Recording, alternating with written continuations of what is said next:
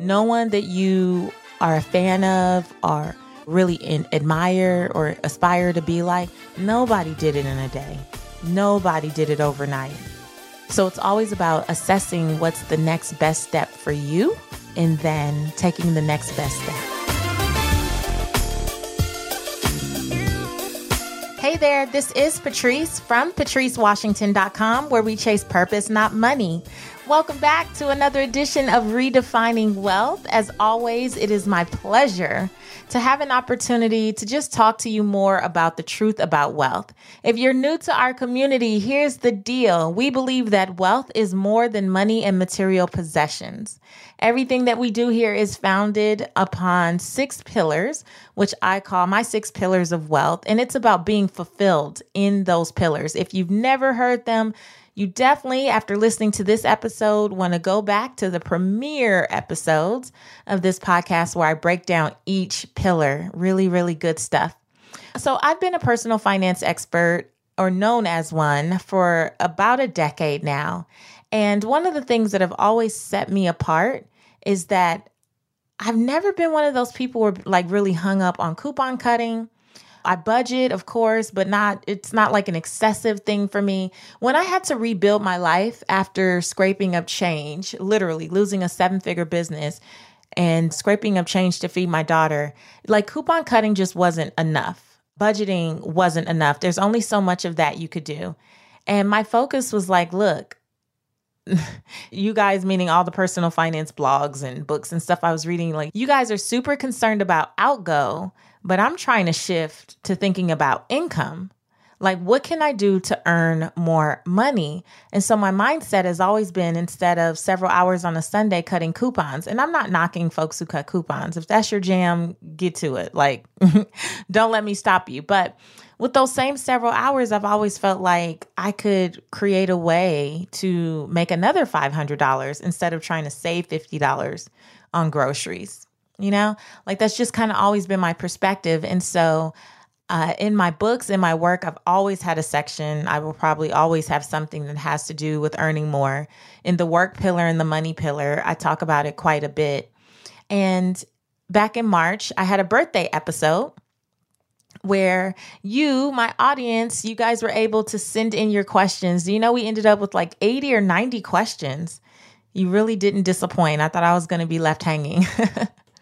but I got like 80, 90 questions, and several of them had to do with business in a sense. And so, because I could only do so many uh, questions, and I, I chose personal questions for my birthday episode, I wanted to do this one that will really go through earning more because that just means so much to me. And I love that you guys are asking me your questions about business in general. And so, that's what we're doing today. Again, if you're new, this is a special type of episode, a little different for us, but make sure you subscribe. Check out some of the back catalog. Phenomenal, phenomenal interviews. And I'm not just saying that, totally life shifting, life altering, mind blowing interviews with some of the most amazing people but this one's all me. well, it's me and you guys. I'm answering your questions about how to earn more. So, without further ado, let's jump in. I'm going to do as many as I can. Now, this first question I wanted to take from Joanne because it wasn't the traditional question you would think about when you think about earning more. And for me, it just brought up a really great point. In the Earn More Money movement, which I did last month in honor of Equal Pay Day. The last pillar in the Earn More Money movement, there's five there, is maximize your money maker. And it's all about understanding that once you are earning more, you have to make sure you are using it wisely. You're using that additional money wisely. We're not trying to have you make more and then have nothing to show for it. That's not the goal. And so it's not a traditional business question, but it is a question about earning more. Check out what Joanne from Atlanta asks.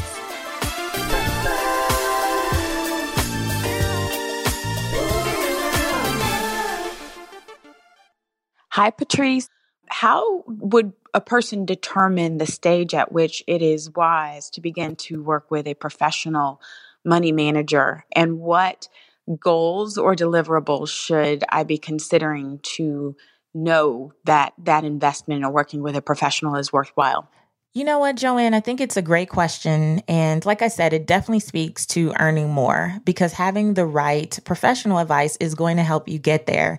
I really believe, though, that having a money manager or financial advisor or someone on your team is not something that you have to wait to do until you hit a certain level. In my opinion, it's not a rich people thing. It's just a, a people thing. Any person who has long term financial goals, you need support. And I would really suggest going back and listening to my interview with Dr. Daniel Crosby. Not only is he a financial psychologist, he's also a financial advisor who has a financial advisor.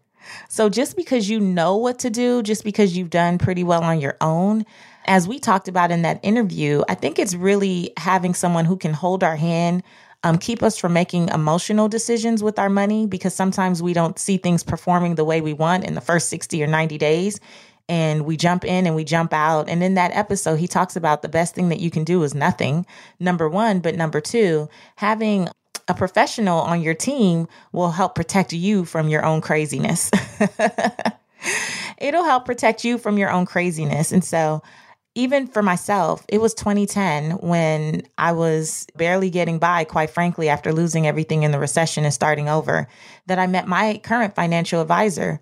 And so when we first sat down, I was felt ashamed and embarrassed and I was, you know, telling her about all these things that I wish I had and I used to invest and I used to do this and I used to do that and she's like, "Whoa, whoa. No judgment. I just want to help you reach your goals."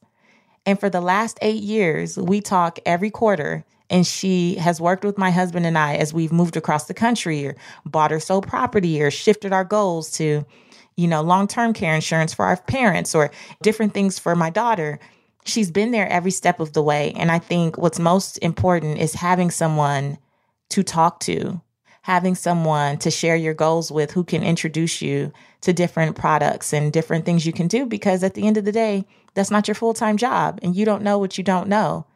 And you don't have to wait until you hit a certain income bracket to do that. I really didn't have much when I started working with her, and she's seen us grow and grow over the years. But I think a part of our growth was in part because we understood that we needed to have a professional on our team.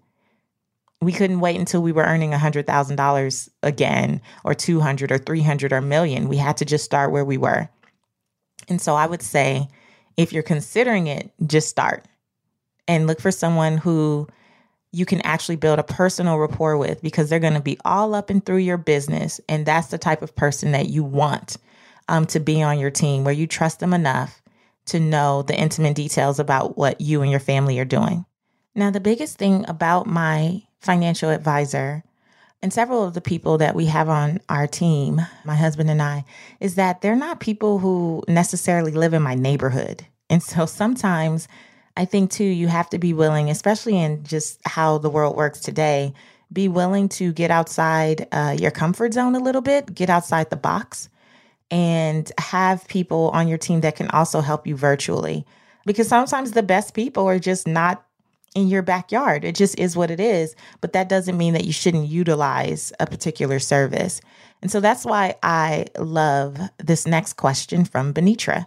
Hi, Patrice. This is Benitra, and I'm calling to ask what advice you would give on having virtual mentors. If you're in a position where right now you may not have a mentor that is physically in your area, but you want to utilize those that you may see on social media or on the internet, what advice would you give for that? So, Benitra, yes, I love the idea of virtual mentors. I have had many paid and unpaid. I always tell people that you can't depend on a mentor to be someone that you get to talk to every day. I mean, that would be great. That's nice. But for many of us, it's just not feasible. It's not realistic.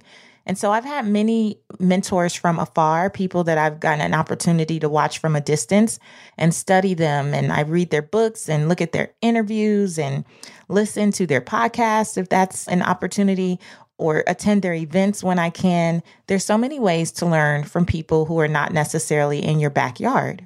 But if you're talking about paid mentorship, as in coaches in particular, then yes i also do believe in in that route as well. I mean i serve as a virtual mentor as a paid coach uh, to many people. I've coached folks all the way to australia and london and all over the us and we do it virtually and it's it's totally fine.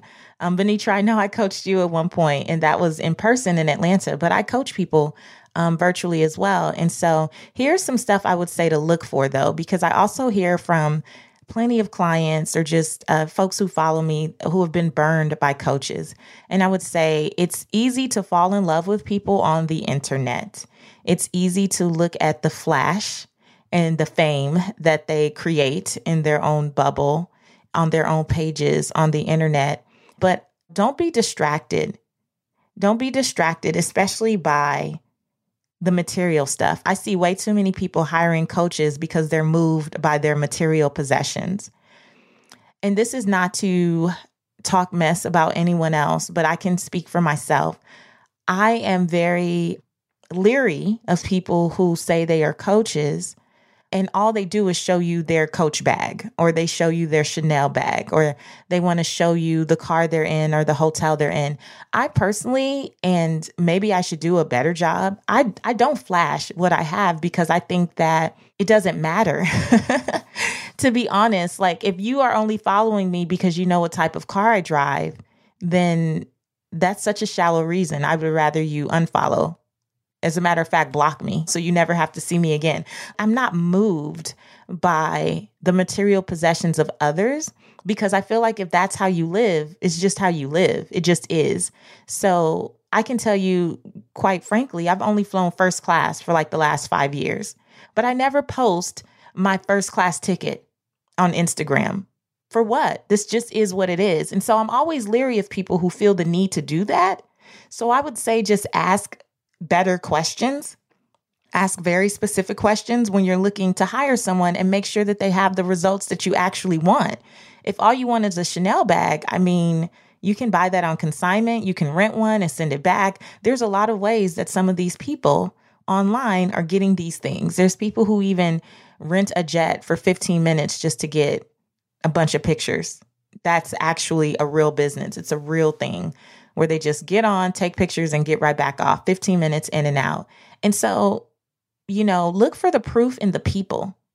Look for the proof in the results of what their clients have received. It's one thing to do something for yourself, it's a totally different beast to see other people be able to get results in what they're doing. And so ask for referrals, ask for a few past clients that they can reach out to that you can reach out to, excuse me, and um, learn more about what their style was like and what their process was like. But I would say the biggest thing, if you're finding people online, is not to be moved by material possessions. There's so many fake ways of getting stuff, and there's so much fake stuff that looks real online. So you can't be moved by that. But that was a great question, Benitra. And it actually takes me to a few areas where you guys may be looking for coaches. Several of you asked really great questions about different areas of business that I actually have a little expertise in. So let's get to those. This is Z, aka Zabrina from Toronto, Canada. A friend and I want to create our own podcast about wealth and health pertaining to the Black communities in Canada. But we've been procrastinating for over a year and have finally set a time to get things started, but have a few things to iron out. So, question one Is it worth renting a space equipment to do the podcast if we don't have any equipment of our own or a space to conduct the podcast? If your suggestion is getting our own equipment, is there any brands you would recommend? Two, do we need a website seeing as this is not going to be part of a business, but mainly a passion purpose both of us have in serving our community? Three, would someone like Vernon Ross be helpful to us, or is his service more suited to people who have the podcast as part of their business? Four, is it okay to reference some of the great pointers from your podcast, giving you full credit, of course, for any references we may use? Once established, would you be a guest on our podcast? Sorry, I had to ask. Thank you so much for this. Take care. Bye. Z, I am not mad at you for trying to squeeze in a million questions to a 90 second audio. And because podcasting is my jam right now, I'm super excited for you and your girlfriend all the way in Toronto, Canada. So here's the deal with the podcasting equipment, the most important thing is the quality, right? You just really need to have great quality. I used a different mic one time and someone reviewed about how I sounded like I was in a toilet. So you just want to make sure that you have good quality. When I was doing national radio, someone created a little kit for me so that I could do it from home. And so I use the same stuff. Can't tell you how it was put together, have no idea. I'm going to keep it real with you. But I'm in a group on Facebook called Podcast Movement. It's the conference that I went to last year when I was first starting the podcast. And so that group on Facebook has so many people who have a lot of thoughts around it. I would actually prefer to kind of defer to them. And I don't think it's about that you're doing it for a business. I think if you just want to do it right the first time around, because remember, there's always someone watching you who has the power to bless you. The people who have stumbled upon this podcast have been so instrumental in me getting more and more opportunities outside of the podcast world. And so just because it's a hobby, don't take it for granted that someone's watching, someone's listening. And that means, in my opinion, too, you should have a at least a one page website, a simple website that talks about the podcast that might have some sample episodes if you can't get it to keep all your episodes or upload all your episodes there. But you want to kind of have a home base so that people have an understanding of what the podcast is, how it came about, who you two are as the hosts. Even if it's a hobby, you never know you can still probably get sponsors down the line and turn it into so much outside of that. So don't take it for granted. My husband has this saying about not thinking like an entrepreneur, think like an empire builder. So even though it's a hobby for you, still think about it as a, an opportunity to build your own empire later. And this is just the foundation. So think of it as such. And so you also mentioned Vernon Ross, who, yes, held my hand through the entire process. Honestly, without Vernon, I would not have been able to pull the podcast together in less than three weeks. Never would have made it. he really asked me the tough questions. So I said yes to doing the podcast in partnership with iHeart at the time. And I didn't really know what I was saying yes to. You know, I knew I had the equipment from doing radio, but I didn't have a format or an idea. Of course, I've listened to podcasts, but there were just things that I took for granted. And so it was in fleshing it out with Vernon and this questionnaire that he took me through that I realized I didn't want to have, for example, an all interview style podcast because I have a lot of opinions of my own. And the bigger picture for me was to really establish myself as a thought leader and so to do that, I didn't want to necessarily be the person who just curated content. I wanted to create my own content. I didn't want to just look for guests every week and feel the pressure of having any old guest on, which I think happens on a lot of podcasts because you're looking for a constant topic or theme or you're always trying to fill it with people. And I'm very intentional. I actually have been saying no lately to a lot of people who want to be on the podcast. I'm like, no, on the weeks when I don't have a guest Vernon really helped me see that I could carry the podcast on my own with solo episodes. And so that was something that having a coach really brought out for me. Now, I've been a coach to many people, but when you don't know what you don't know, you just don't know. and so I needed to have that discussion with someone who had been working with several people, if not dozens at this point, to help start their podcast. He's worked with a lot of businesses to help them start he walked me through format and structure. And there was even a point, you guys, honestly, there was going to be a random male voice introducing the podcast. there was. And having Vernon's help, he was like, uh, you don't need that. Like, you can literally just be you. And sometimes you need that virtual mentor, that person you can get on a Skype with who will walk you through because, yeah, I was getting ready to sound all kinds of crazy. And so I really give a lot of credit. Seriously, you guys, I give a lot of credit to Vernon um, for helping me really nail down the vision in such a short time. I know that at Podcast Movement, I met many people who said they took six months to put together their podcast. And I think if they would have had a Vernon Ross on their team, they probably could have got it done in six weeks. Now I'm extreme and got it done in three weeks, but I'm a special case, I know. But to me, Vernon was a secret sauce. He really was. And then the podcast movement Facebook group is also another layer of secret sauce where I even learned to use uh, SpeakPipe, which is the service that you guys sent the voicemail messages on. That was a question I asked there. And within minutes, I had several people give me suggestions. So those are two resources that really, really have been a blessing to me. And I hope it helps you too, Z. Good luck. And yes, I will be a guest, but you got to put the work in and get some other guests first. All right. Now, moving on from podcasting to another one of my favorite things, I think a part of what has really created the foundation for this Money Maven brand that I've built is being a self published author. So here's Lakeisha's question. Hey Patrice, it's Lakeisha Wooder, founder of A Sister's Truth. If memory serves me correctly, I believe your first book was self published and you had sold about 18,000 copies before HarperCollins approached you to re release it.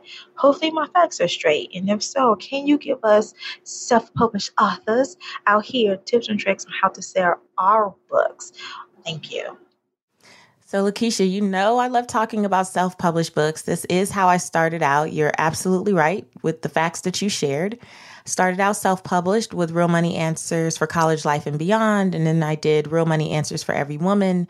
And then Real Money Answers for Men. And all of those books were self published until HarperCollins came along and wanted to traditionally publish an updated version of Real Money Answers for Every Woman. And so, if you've already written a book and you find yourself being one of these authors who might have a thousand books in the basement or in the garage, and you are trying to figure out how the heck am I going to get rid of these books, I think a powerful lesson to take away from HarperCollins is that, you know, we put a fresh cover on the same content and rewrote the introduction. And so, if you didn't do First of all, just because you know the book has been sitting there for a while, don't think that, oh, it's old, I can't do anything with it. So either come up with a new marketing plan, or if you don't have a lot of books kind of on hand, then put a fresh cover on it and re release it with a new marketing plan. And one of the things that I did really well was enlist the help of others. I created a book launch team well before I think creating book launch teams was a thing. I've even hit some of my friends who have huge platforms on building a book launch team. And that was really going to podcasters, bloggers, any type of media folks, anyone who had a great following where I thought that my book would fit in with their audience. And asking them to review it, asking them to check it out, giving them physical copies. Sometimes people ask you to be a part of the book launch and they give you a digital copy. And I don't know, me personally, I'm just not as inclined to read books digitally. I'm old school, so I like to highlight and underline and dog ear. And so giving physical copies, I think, goes over even better because people will be taking pictures, candid pictures while they're reading or doing different things. And so I would really say reach out to people and offer to give them the book if you know that they have your ideal audience. Printing one book and sending it out is nothing if they're going to move their audience to buy 25 or 50 or 100. And I think sometimes we get this is where we want to be cheap. And this is not spending money, this is an investment in the bigger picture. So I invested in giving away about 75 books to help launch Real Money Answers for Every Woman. And when I do my next book, I'll probably send out 150 or 250 and magnify the effort. So I have so much to say about this. but I would say if there's a cause or a theme in the year or something that aligns with your book, kind of doing a mini launch again with it and tying in other people to be a part of that movement that you're creating. That's definitely one idea. Um, and I would say also being willing to speak any and everywhere that aligns with your audience. I think sometimes once people write a book, you know, it is a lot of work and I get it, but that's just the beginning.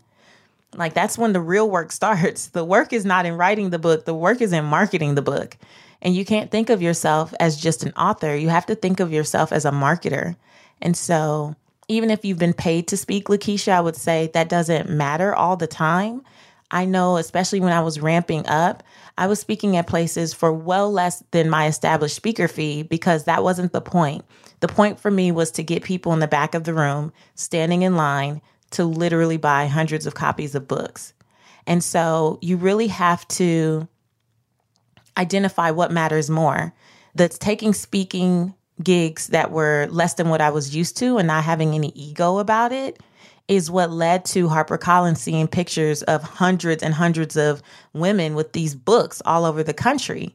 And so that's what got me to almost 20,000 books sold was because I was willing to kind of humble myself on the speaking circuit and just get it done. And in the long run, that was even better because now the book is translated internationally.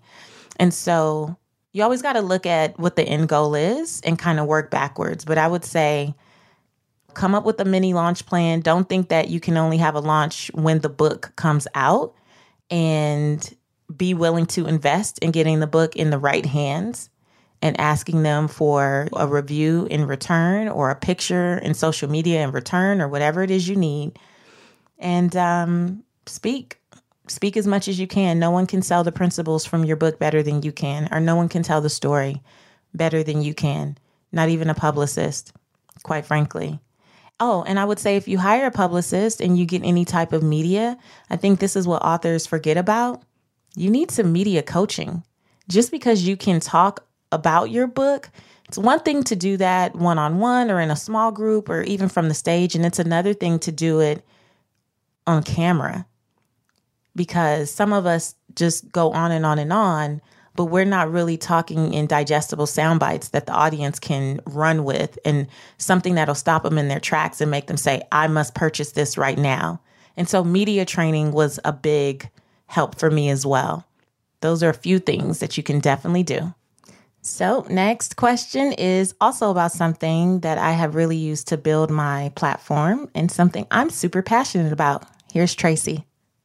Hi, Patrice. I wanted to ask if someone wanted to do speaking or get into speaking or motivational speaking, what route can I take? Tracy, I get this question all the time, more than you can probably ever imagine. And I always tell people the way that you get into speaking, listen closely, the way that you get into speaking is literally by speaking. I really believe it's by creating opportunities to speak. So when you're getting into speaking, it's very rare that folks will just ask you to come and speak if you don't have a background in that or if you haven't intentionally been promoting yourself as such. And one of the things that I did, and I really believe it still holds true, is to be able to tell the story about what I want to speak about, what I bring to the table, what the outcomes are for the audience, and going to literally create opportunities. I probably spoke for about a year and a half for absolutely free. Absolutely free. And to me, it was about testing out the material and really learning my own voice, learning if I could use humor because that wasn't really common in personal finance when I was getting started. I didn't see it, I didn't have an example of it, but I knew that was my personality. And it's funny, if you don't know me or you haven't seen me speak in person, you may still not even realize that, but I use a lot of humor when I'm speaking. And it took a while to get comfortable doing that, no matter who the audience was, just being true to myself. So I would go to nonprofit organizations or even the local library in downtown LA, or I went to churches when I lived in New Orleans and said, This is who I am, this is what I can do. And I would love the opportunity. I created a one sheet about uh, with a picture of myself, a brief bio, and the subject matter and what the takeaways would be for the audience. And I just started pitching myself. And I remember doing speaking events in the middle of the day in the library with like four or five people and taking pictures, using that to get pictures and uh, little snippets of video, and even asking the two or three people that were there if they would give me a testimonial on camera because I needed the social proof, right? And that's what I would share with the next person and then the next person. So I did very small events in churches, in libraries, any local things where I heard something going on. I would just pitch myself and not make it so much about what my speaking background was as much as it was about my passion and what my professional skill set was. And then I just did it over and over and over again. And I know there's so many people out there that are like, I can teach you to be a six figure speaker in three days. Like, if they can, God bless them.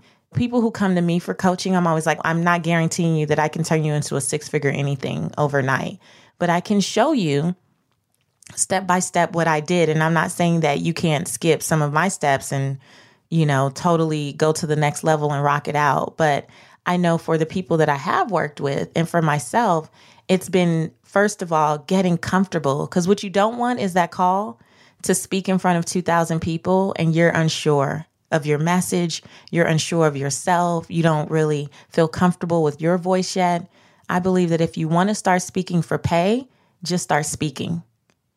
Just start speaking for purpose and passion and perfect the gift if you believe you're a natural speaker. Perfect the gift in front of few so that when you get that big break, you are ready beyond a shadow of a doubt. Hello, Patrice. This is Gwendolyn. My question for you is How did you manage to scale your business to a higher level so that you could serve your customers and your tribe more fully? So I'm at a place after our session together, um, you know, a couple of years ago where my business has actually grown. And so I have three contractors now working with me in my business to scale it to the next level. And I'd love to hear what were some of the strategies that you put into place around the pillars that you teach and what's one thing of wisdom that you could give me that I could kind mm-hmm. of hold on to and use through this process?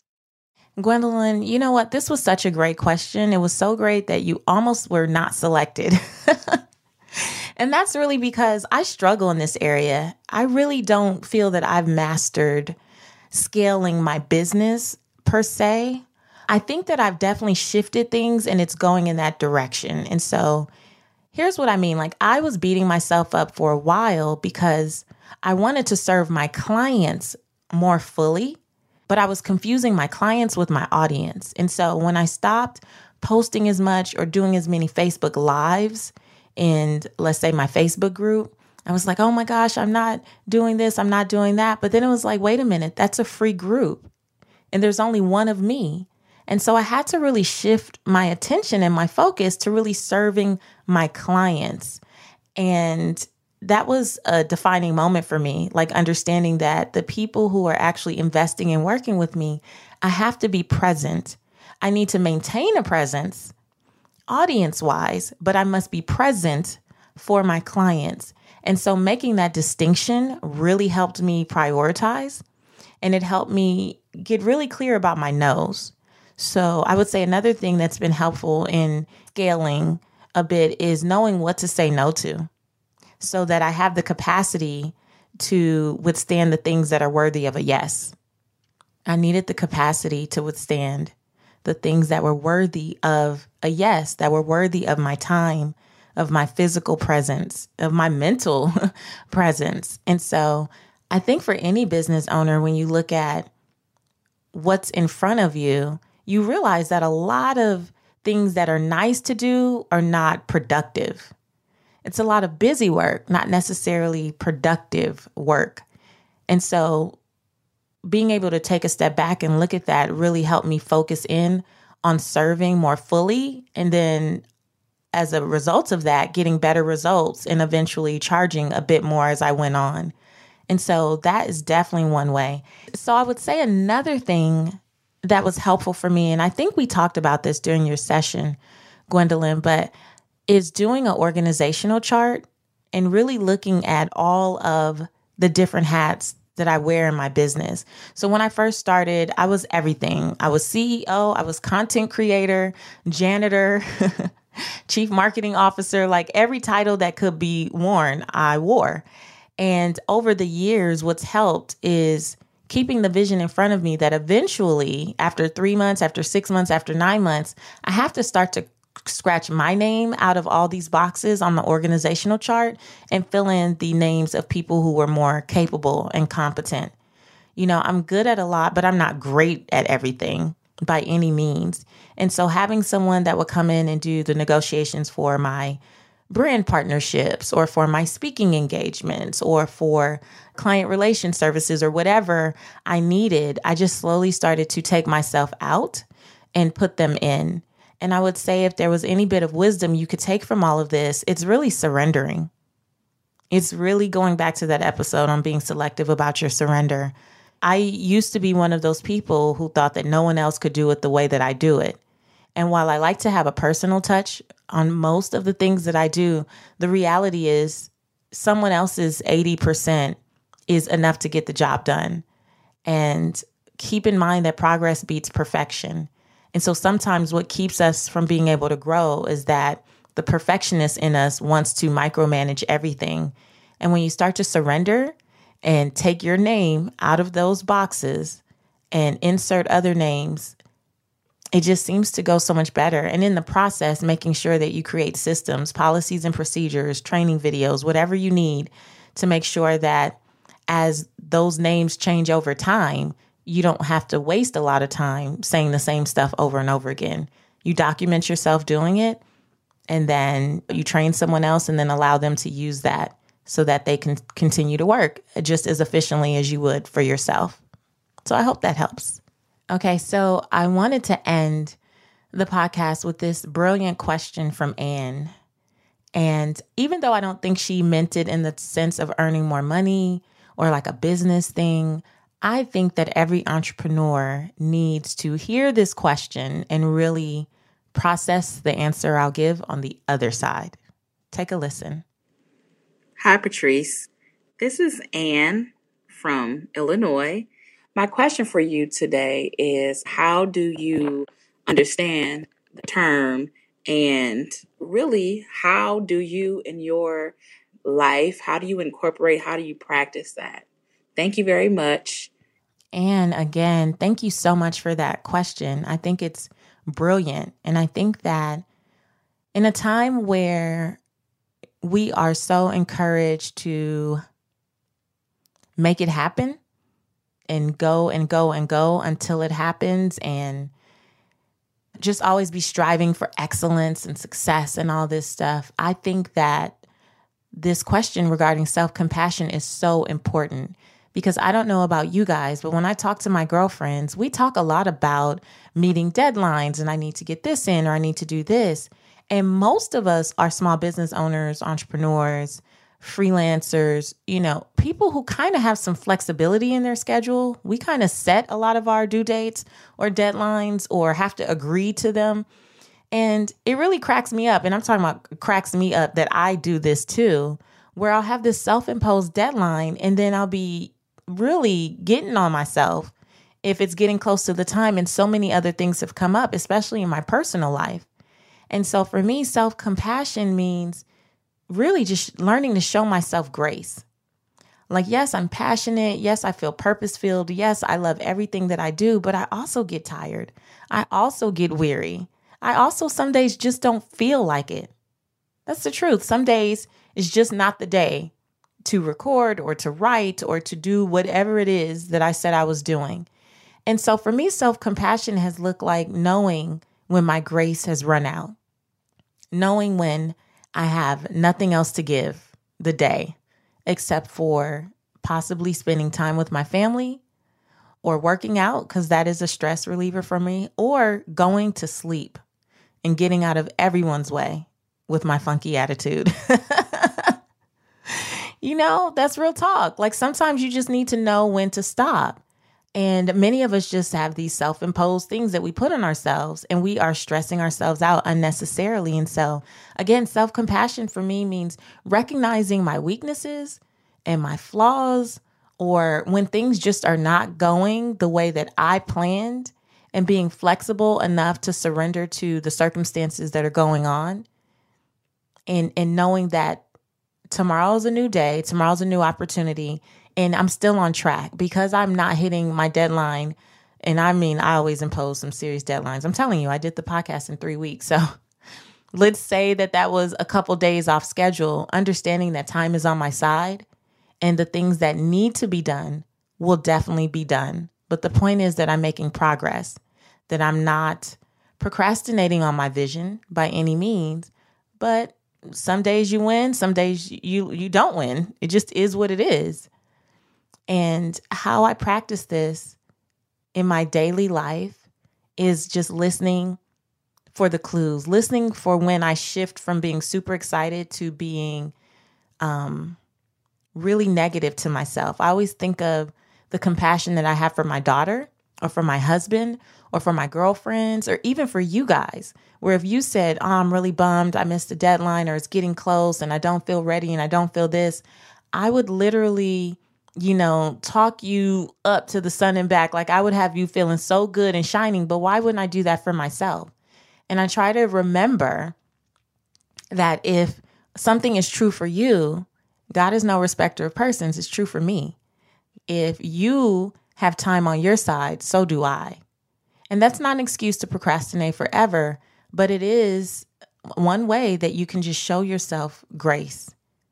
Accept that your plans are not always the best plans, and a lot of our plans come from the thin blue sky. But if you need to be flexible and switch a date, move something back a day or a week, the world will not end. That just is what it is. The world will not end. Everyone will live. You will live. People will understand. I find a lot of times that people understand if you just tell the truth too.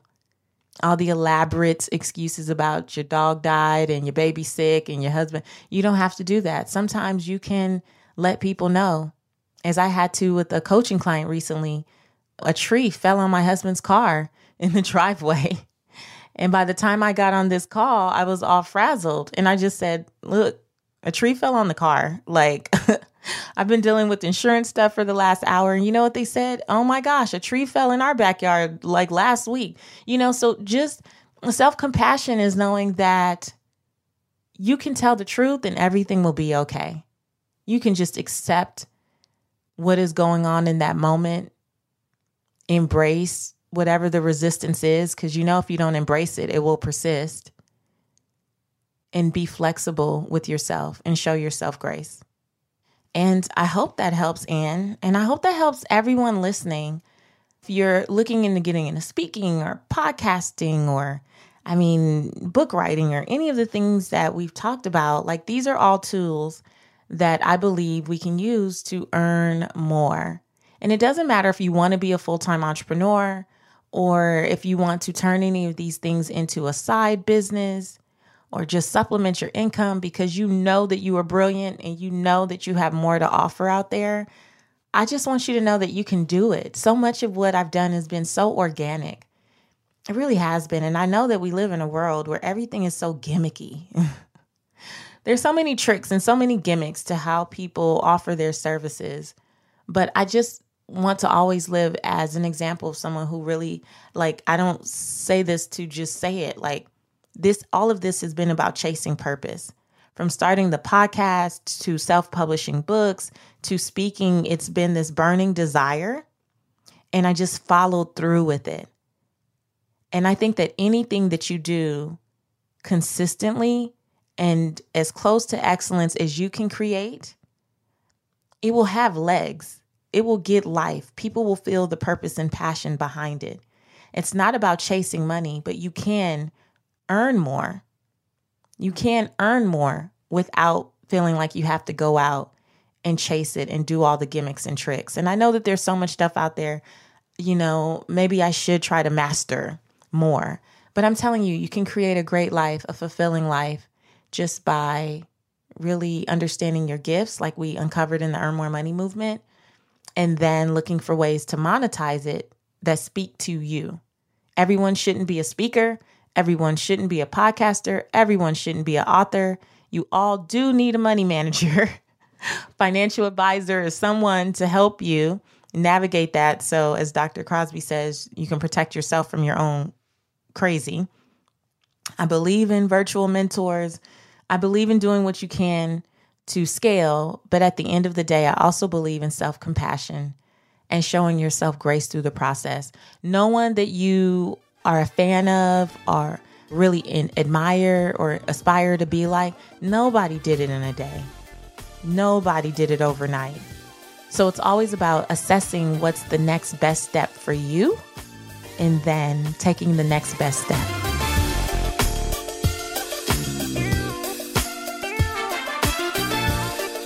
I'm really excited to get back to our normal episodes next week. Have a lot of great stuff coming up for you.